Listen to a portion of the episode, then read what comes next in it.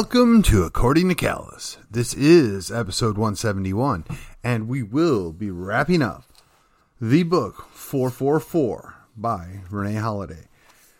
We are going to do chapter 9 and just kind of briefly uh, some closing comments. It will be a short episode. I've had a busy several days, including the uh, big debate in House District 61, which actually technically is going to show up tomorrow morning, but occurred uh, Monday night and uh, finally got everything put together tonight. And I got to say, the audio levels are really low, and I can't figure out why, and I can't seem to be able to fix it. But I would rather get it out where you got to turn it up than not get it out at all because it does no good to go out and vote if you don't know who and what you're voting for. And if you're not an educated voter, I just assume you don't vote at all. And I mean that in all sincerity.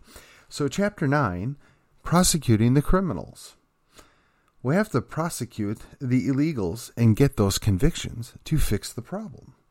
So, we have our established moral high ground and a new public recommitment to God and America that will provide each of our local working groups leadership and pastors of our areas. We have a biblically backed method in constitutional law that d- proves who's guilty of what and what we get to do with them, if you will. So, the primary crime is going to be a violation of Article 4, Section 4 of the U.S. Constitution. And she thoughtfully contains an article that she wrote voting or violating the oath of office is a federal crime. Then goes through what the oath of office is, talks about some of the uh, USC uh, violations, and basically, what is the crime? If it's a communist in office, the crime is violating constitutional law.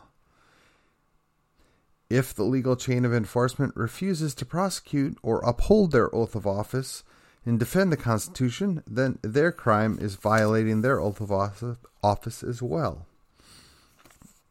and talks about basically anything that doesn't uh, hold to the republic is a problem. And then chapter 10 getting ro- rid of electronic voting, voting machines. Wow, I'm just having a tough time tonight. Those who vote decide nothing, those who count the vote decide everything. Does that sound familiar? Well, it should. It was Joseph Stalin. And then she just explains why we need to get rid of the electronic voting machines and the various problems with it, and how they can be hacked and abused. And the question is, is what are you going to do about it? Then she ends with the benediction The Lord bless you, keep you, and the Lord make his face shine upon you and be gracious to you. The Lord lift up his countenance upon you and give you peace. And that's the end. Now, I spent four episodes. They're not real long episodes, but four episodes kind of recapping what was done here. Why did I do that? Well, a lot of people, conservatives particularly, get really bent out of shape and beat their chest and seem very upset about what things are happening, yet they do nothing other than run their mouth. And it's been said if we could only get those people in the church to go out and vote, we would solve so many of our problems. But the church is afraid to flex its muscle or to show itself. Now, I know, and I want to be careful how I reiterate this, I don't want the pastor or anybody on the pulpit telling me who I need to vote for. But I have zero problem with the pastor or somebody up on the pulpit saying, This is what the Bible says about these issues or these topics. And when you go to vote, you ought to keep those in mind. Had we been doing that for the past 150 years, perhaps we wouldn't be where we're at now. So, at the very least, the church leadership has been complicit with what we've done to ourselves. And the irony of ironies to me is that those who lead the woke churches seem to have zero compunctions about ordering their people out to go vote, yet the mainstream evangelical class is still afraid to motivate their uh, church to go be heard. So you have to be active. You have to be a participant in what's going on around you. Now, you lose votes. Your people don't show up. It's disappointing. It's not fun, but you have to double your efforts. We didn't get to where we were, were where we are at overnight. We didn't get to the near socialism uh, cesspool situation that which we uh, find ourselves now without the other side working tirelessly, which means we have to do the same thing. Now I know in Collin County things are pretty good. McKinney a little less so than certainly what they were 10 years ago, but all is not lost. And if we if we dwell in the idea that there's no coming back or there's there's no way to advance our cause, then you might as well just bend over, kiss your butt goodbye, and go jump in a grave somewhere because it's about as useful as you're going to be. That's not the way to live. The book 444 offers a couple of uh, key things to keep in mind when dealing with where we need to go. Um, I think the uh, next book in line is going to be uh, by Matthew Trewhella. I'm about halfway uh, through reading it. Also has to do with the doctrine of the lesser magistrates. The whole idea is that local elections matter. State elections matter most. Federal elections, we just got to keep from being the lamb to the slaughter for the time being.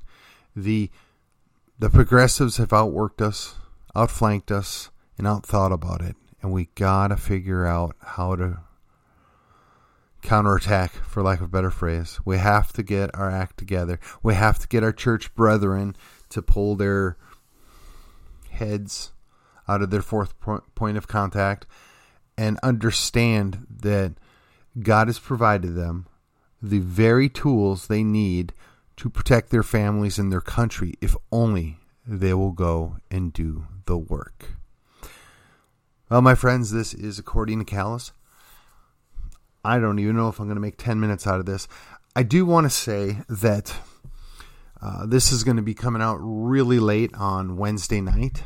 It is my intent to pop out one more uh, episode on Friday.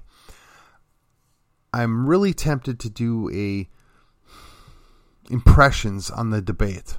And when I think about it, um, I'm not sure that that's necessarily the best thing to do, but I think it's important because a lot of people won't take the time to invest basically an hour and 45 minutes to listen to what three different guys want to do as our representatives down in Austin. And this is an open seat. And, and the reality is, whoever wins this primary is more than likely going to be the next state rep for HD 61. And if they win as the state rep, we're probably going to be stuck with them, whoever that person may be, for the next eight to 10 years. Because it's extremely difficult to replace an incumbent. And this uh, new seat is going to be strongly Republican for the foreseeable future. So while the Democrats will run somebody, uh, the reality is is this seat's going to be out of reach for quite some time. Which is not to say that we won't get ourselves a RINO or milk toast moderate or something like that somewhere along the line or right away. I don't know. That is up to us to make sure that we get the best candidate to go down and represent us. And I got to be honest, it may not be my first choice, but being that I didn't run myself, I really can't complain. got to take what you got as your options and take the best option you get. So please take the time, listen to the debate audio. There will be another chance for another live forum slash debate uh, the first week of February. Uh, that particular one will probably be moderated by none other than my friend Jim Pickle, and that ought to be quite educational, if not fast. So I don't know they're going to be able to invest an hour plus in questions and answers, but that's all on the audio that we have provided here for you for free. There will also be a video uh, file of this that we will try and get loaded up somewhere. Um, Dr. Paul Chabot's campaign was uh, kind enough to merge their video with our audio to get us a full uh, layout of the entirety of the debate. Um, we had some technical difficulties that plagued us all night, but we were able to make something happen, and we'll see how quickly we can get something like that posted up. And I assure you, if you are in House District 61, it is well worth your time to see just what these guys say. Whether you believe them or not, that's on you. uh, in any case, I had a total uh, blast an enjoyable time playing moderator for that event, and I was uh, very happy with how that part worked. And they all seem rather pleased with the format and the functionality of it, and I'll look forward to doing it again. And with that, I'll see you on the other side.